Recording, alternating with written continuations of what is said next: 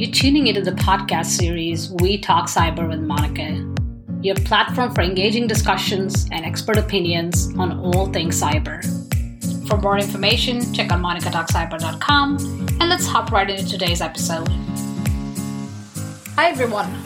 Welcome to today's episode of We Talk Cyber. This is your host, Monica. Today, we have a very interesting guest, someone who is not a stereotypical security professional, but a business professional. So welcome, Christopher, to the podcast show today. How are you doing? Thank you, Monica. Doing just great. Lovely to have you on the show today, Christopher. Uh, would you like to say a few words about yourself to the audience and maybe a fun fact about yourself? Yeah, of course. Uh, my name is Christopher Ernest. Uh, I was, until recently, uh, Chief Digital Officer of uh, Sbanken, uh, Norway's leading digital bank. Uh, been digital only since two thousand. Uh, now I'm...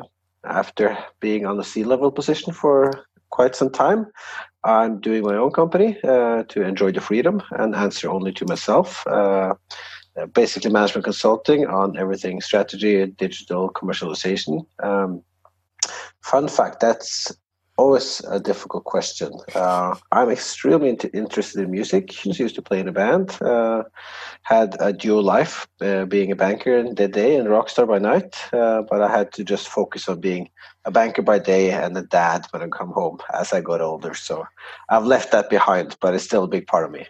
That's amazing. Lovely to have you over. So let's, uh, let's. Since you mentioned it, you worked uh, quite many years as Chief Digital Officer. What is Chief Digital Officer? What does the role entail? I think if you ask ten C D Os, you will get ten different answers uh, because that's one of the titles that's up to every organization to fill. Uh, unlike like a C F O, everybody knows what a C F O is. That's the same in almost every company. Uh, in my case, it was being in charge of business development and innovation, uh, as well as everything within I T. Uh, that also included uh, security. I had to meet myself in the door a couple of times during those years. Interesting, because being a part of digitalization and then also being responsible for security and cost is obviously can be tricky. So what were some of the biggest challenges that you faced as the digital officer, or just in general working with digitalization over the years? Well, having such a broad control span, I, one of the biggest challenges was how to manage my own time, uh, because it was expected of me to have equal weighted uh, spending of time between the different parts of the organization. But when the servers were down or there was a security issue, of course, I would spend one hundred percent of my time on fixing that uh, breach or keeping the uptime at our required levels, and innovation would get zero percent of my time. So that that is one challenge. Um, but but also in, in banking, uh, there's always something new to do, uh, keeping ahead of regulations, keeping ahead of compliance, uh, making sure that uh, that's why I really got into cybersecurity after working more more on the business side of banking for many years before I got this role. Uh, seeing that having stable stable operations and state-of-the-art cybersecurity, that's the entry ticket to doing anything with it within innovation, basically. So I told this to everybody in the organization. This has to be a number one priority. When I'm comfortable that we are on top of this, then we can start innovate, and then we can start challenging status quo. So there was really strict level. We need to be at this level before we really got to experiment and do all the fun, fun. Well, we're talking security. I, I think it's fun, but fun uh, for everybody stuff. So how did your role basically Um, complemented and work with the C I S O? Or what do you think are the complementary uh, responsibilities between a, a digitalization officer and an information or security officer? Uh, well, again, there are different setups there. Uh, some choose to have the C I S O within the I T organization. Uh, we had the C I S O in the risk organization, which acted as a counterpart for I T, mm-hmm. um, more of a second line type, type of role. Uh, being uh, a conversation partner, uh, not only for the security department, also for me, uh, that was extremely valuable. We had really good discussions, and, and having somebody who had had being paranoid as their primary job was a good um, it was a good reminder that we need to be uh, always vigilant and always looking out for how can we improve in the next uh, next phase of things. Uh, uh, but also within the banking community, we collaborate a lot on, on cybersecurity, and that was also a valuable part, having open lines to the C I S O of other banks between the banks and sharing uh, intelligence, sharing information on what was going on, uh, which allowed us to stay ahead of what was coming uh, in terms of uh, security threats and seeing that planned attacks were being set up in advance. Um, that really allowed us to put up a perimeter uh, beforehand rather than sitting in there and not knowing what happened afterwards. Mm-hmm. So the point that you mentioned actually is quite interesting, because you said that you had these requirements, okay, that we should come to this level at least when it comes to security, and that you're happy and satisfied with it before you really start like uh, taking it up a notch and being innovative in that sense. How do you see these being positive or negative in the way different organizations do it? Is it important to start buying technology already in advance, or is it first doing the basic stuff in the beginning before you start thinking of like, okay, let's procure more stuff and get like a box that will help us build security? Well, uh, the short answer is that there's no silver bullet to it. Uh, and sometimes there's a new technology, a new software that you can buy off the shelf, which can heighten your security. Uh, and that's basically... Uh, Wait, wait, weighting your uh, risk appetite versus your cost appetite. It's always to pay your way out of that. Um, then there's uh, managed services, where you outsource parts of your portfolio to a vendor. Um, then it's more of a governance type of issue, that you need to have good governance principles in place in order to do periodical control and having really good control of what your vendors are doing. And then there's the last part. That's probably the hardest part. That's the code that you write yourself. Um, having a strong sense of cybersecurity really ingrained and embedded in both the the, uh, the heads and also the hearts of your developers, I think that's crucial to really be, be secure.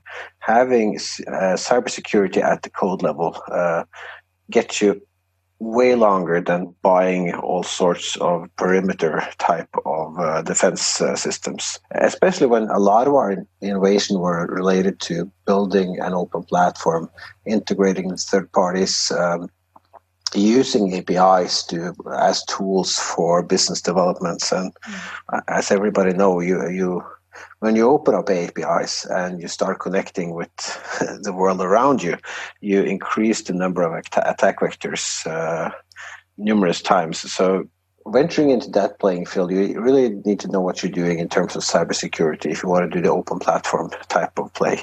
And mm-hmm. if you look at, if you look at all the big scandals at the platform companies, like we, we know, uh, they have many of them have been related to uh, A P I vulnerabilities uh, of some sort.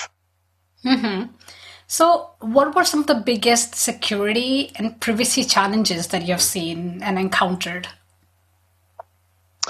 There's difficult pointing out one particular big challenge. Uh, I gotta say, a big shout out to my old guys, uh, my old colleagues. They were really, really uh, staying ahead and uh, really engaged in in the um, uh, in the field of cybersecurity. But acknowledging that this this is an arms race. Every single day is an arms race, and you will never be finished when it comes to cybersecurity. I, I think that's the the biggest uh, uh, key takeaway that I can. Um, look back on, that you you can never be happy.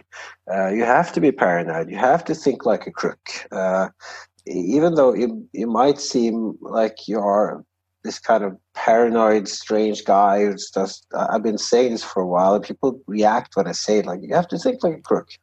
You have to really acknowledge that there are bad people out there. Uh, and I've had some heat discussions at dinner parties over, over this. Like, everybody's good on the inside. It's like, well, when you are responsible for I T in a bank, you can't afford to assume that people are good on the inside, because the truth is there will be somebody.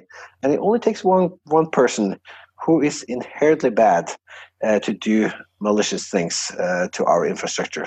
So I think that kind of mindset, without tipping it over, uh, is a fine balance. And uh, my role of having such a broad control, control span, everything from innovation to I T operations, it was all about balance. Balance was the key in, in everything that I did. Mm-hmm. And what you said here is probably very critical. When you talk about insider threat, uh, it's not easy to talk about it because you're now basically insinuating that maybe some of the employees don't have the right motive, and the actors can obviously, both external and internal, can have wrong motivation. But the key really, as you say, is correct. How do you talk about it or come across as that now you're just pointing fingers at everybody? That's not really the case. But just having in the back of the head that, yes, that could happen. Are there like some examples? How have you dealt with this kind of like insider threat topic in general? Well, it's awareness. Uh, it's extremely important. And you asked the, the role of the C I S O. The C I S O did a tremendous job of doing internal uh, learning efforts all this all the time, uh, whether it was phishing attacks or downloading something you shouldn't do, because at a lot of times the weakest link is, is always the human factor. It's always the human error, which is the weakest link. You can buy, like you said, you can buy all sorts of threat protection and try to Uh, secure yourself in some kind of way. You can take away the internet for everybody in, inside the company and just exclude yourself from the outside world. But if somebody brought an U S B stick to your to the stationary computer in the office, then it doesn't help. So really having a well-educated workforce uh, is the best you can do in terms of uh, staying staying secure. Um, mm-hmm.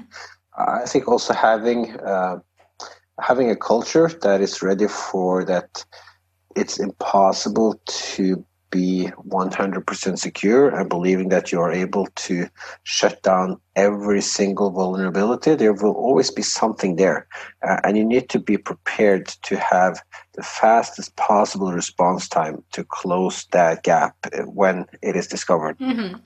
So you talked about a bit about the A P I, right? You mentioned that, okay, but if you look at the one of the biggest things that have, uh, or attacks that have happened, a lot of the cases in a lot of times, A P I and weak A P I or open A P Is are the reasons for it. And we talked a bit about fintech. So let's let's oh. jump, jump over to fintech. What were some of the challenges that you have seen in terms of this open banking and going towards open banking in terms of both security and privacy? Well, now you really uh, now we are in my home, home turf here, uh, because um, open banking, the the starting narrative for open banking was that the bank should be platforms. They could be an app store for a lot of fintechs, and consumer can choose which fintechs they wanted to use, and they will lie on top of the banking infrastructure. Uh, I quickly realized that this this is a scenario that's close to impossible to really uh, implement. So how How should you have uh, the ability to oversee and govern, like, not only ten but five different small fintechs that should have access to your infrastructure on behalf of the customer when you as a bank are uh, you are responsible? At the end of the day, the bank is responsible for the risk, or both the I T risk, but also the um, the balance risk, the risk of K Y C, the bank, the risk of anti-money laundering. So the the amount of governance, compliance, and legal work uh, required to really uphold that vision, for, for me, it was not uh, it was not sustainable. Uh, so, so I. Uh, I basically abandoned that uh, scenario many years ago. Um, that's why in our open banking efforts, we we consumed data from third parties, because then we had control. Uh, but when we had data exchange, we did it together with other financial institutions, people who are living under the same requirements as we did.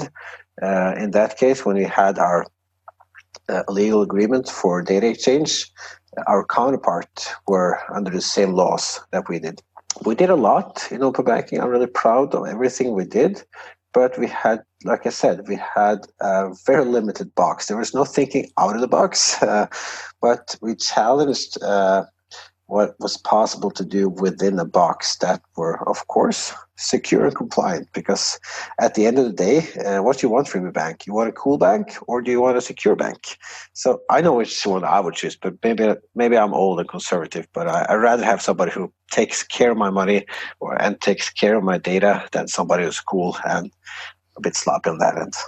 Mm-hmm. No, I agree. I think um, I would...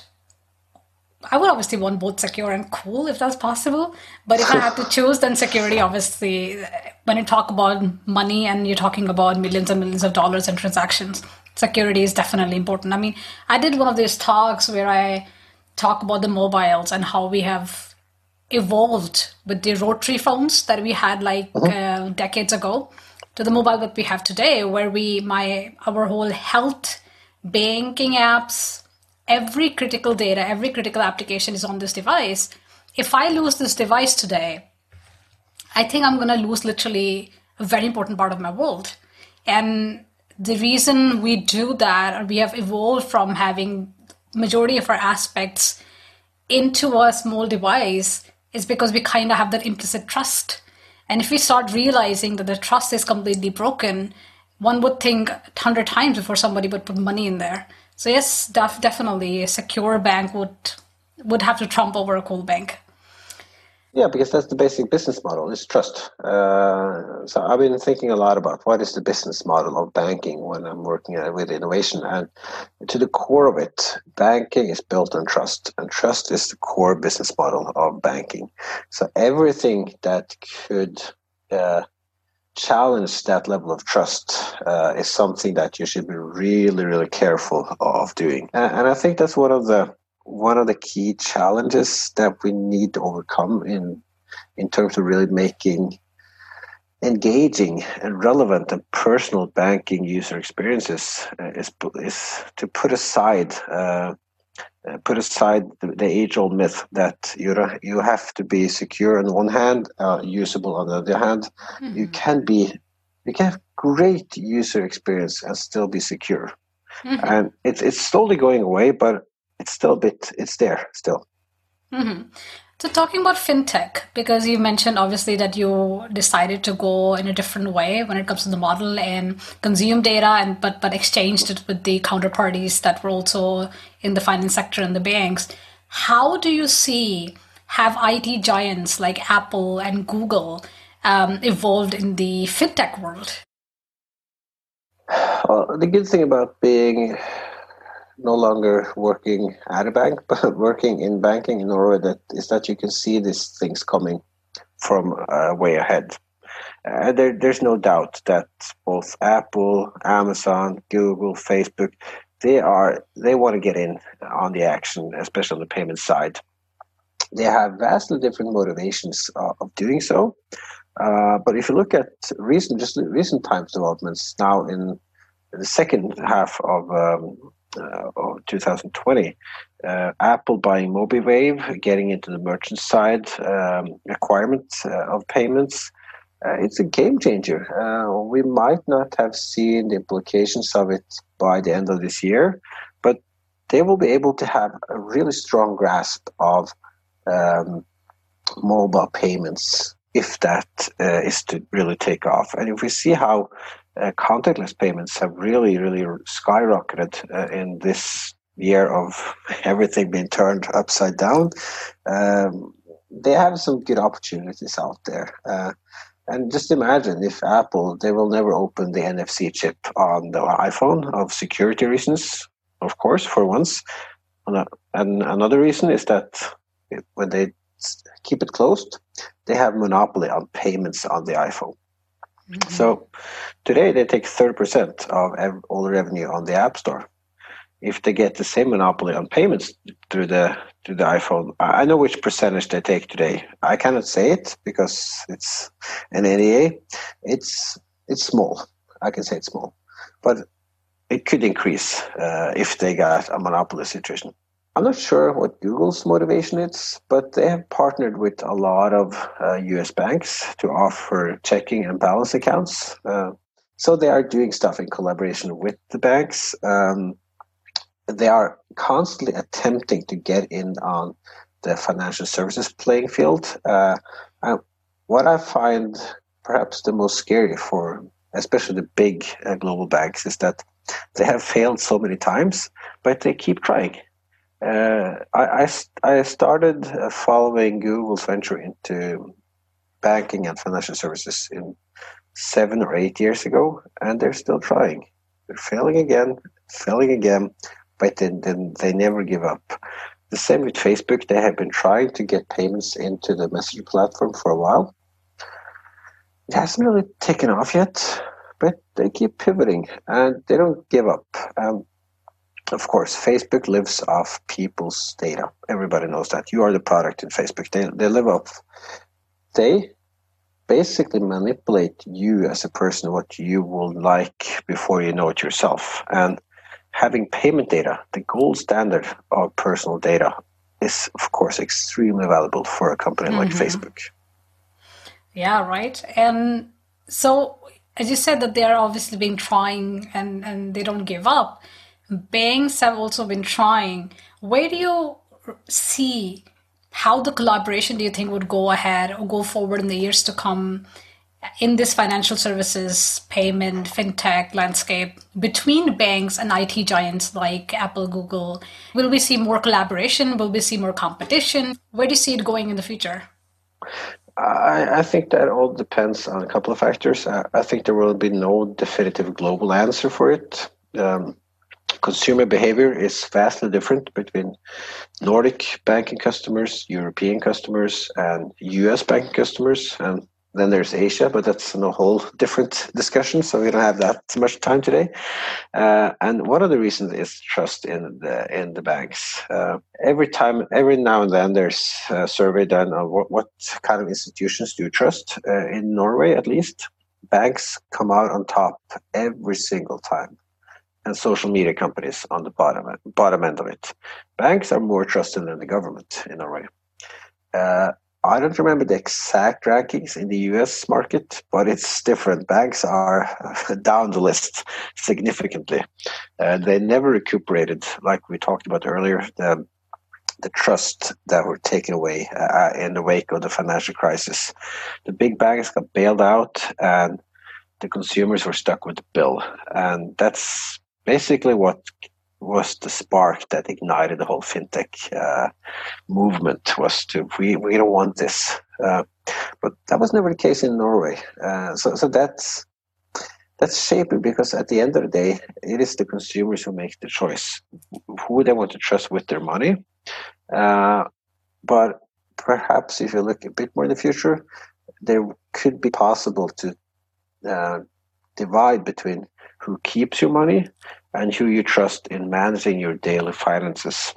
Mm-hmm. Uh, and that's a different story, because that requires uh, a level of sophistication in really designing great user experiences that's way beyond what any bank has ever done before. There's so much more to do. Mm-hmm. It's still it's still closer to Uh, the good old paper-based account statement that I got in the mail once a month, then what I would have. I would have a personal trainer for my wallet, or a self-driving bank, uh, somebody who just took the decisions for me and made me a financially responsible person without me having to really do as much myself. Today, I'll, I do a lot of stuff myself. Uh, and I've been working now in banking for seven years, so I could say I know this stuff, but for, for the general consumer, this, there's a lot of insecurity. There's a lot of questions related to everyday finances. How much should I save for, for pensions? How much should I save for uh, my next home? Uh, how much should I save for my children? There's so many questions. Um, it's really difficult to find what suits you. Uh, mm-hmm. So whoever manages to um, really hit the target of delivering that segment of one uh, user experience that t- makes personal finance relevant for me as an individual uh, would come out on top. If that is a bank, a fintech, Google, Apple, I don't know. Uh, I know that Apple uh, over time has proven that they are a bit um, ahead of banks when it comes to designing beautiful user experiences. And I think that's one of the factors that should be taken into account going forward also. Yeah, I, I think I totally agree with you on that one, because I just was talking with one of the colleagues a couple of days ago on having like a financial advisor on my mobile through the help of Bank in a more uh, seamless way. I mean, I've been in finance sector now fourteen years, and I, I think I would still have, I don't think I can do everything myself either. So that would, that user experience really will be uh, the key. I, I I see that as well. And talking about user experience and usability, because you touched on the topic, usability versus security. So you, from uh, I T, from a digitalization perspective, want to obviously make sure security is in place, plus it's usable, that one doesn't need to trade off between these two things, that one can actually, from a consumer perspective, have both security, can put trust in, and still have a good user experience. Keeping that in mind, what would be your top asks or requests from a C I S O so that it enables you, and security enables you still to provide usability and user experience to your consumers? Oh, that, that, that's a difficult uh, question, but I, I think uh, really staying ahead on how is fraud uh, developing right now? How are the most sophisticated fraudster, fraudsters operating? Uh, something that is uh, based on tricking humans into doing something that they're is not supposed to do, like we have the Olga frauds in, uh, in the Norwegian market, people calling up and saying that they are from Microsoft and you need to give their accounts and so forth, and then they get into the bank. So staying ahead of um, the, the modus operandi of, of fraudsters, I think that's one of the areas that I really needed to know way ahead before we launched new functionality. How could you use this for malicious uh, intents? Uh, mm. And if, if that matches with what we see is being uh, is becoming um, a common fraud technique, we need to rethink our U X. Correct, correct. Yeah, makes total sense. Thank you so much. What would be your key takeaway or key message to C I S Os and risk officers on one hand, and to business leaders on the other hand? Well, to the C I S Os and the risk officers, uh, the ones I've talked to, I've been really impressed. So it's basically stay stay vigilant and expect the worst, like they always do, uh, and encourage every, everybody thinks like crooks when they design uh, new solutions. Uh, Like I said, how could anybody exploit this for malicious purposes? And for business leaders, uh, as as myself, b- before I got into uh, being in charge of I T as well, uh, it's to really, really, really take into yourself that I T security, that's not I T's problem. Uh, this is everybody's concern. You cannot outsource cybersecurity to either a C I S O or a C T O or ed- anybody who knows how to spell I T. This is this concern of everybody in the top management, everybody at board level, uh, everybody in the middle management as well. Very well said. Thank you, Christopher, so much for coming on the podcast show today. It was really lovely having you. Thank you. So that was today's episode of We Talk Cyber. I'm your host, Monica. I'll be back with more amazing guests, fantastic conversations. So keep tuning in. Until then, take care and stay safe. Thanks for tuning in to We Talk Cyber with Monica. Do not forget to subscribe to We Talk Cyber in your favorite podcast app and YouTube channel, Monica Talks Cyber. Take care and continue tuning in.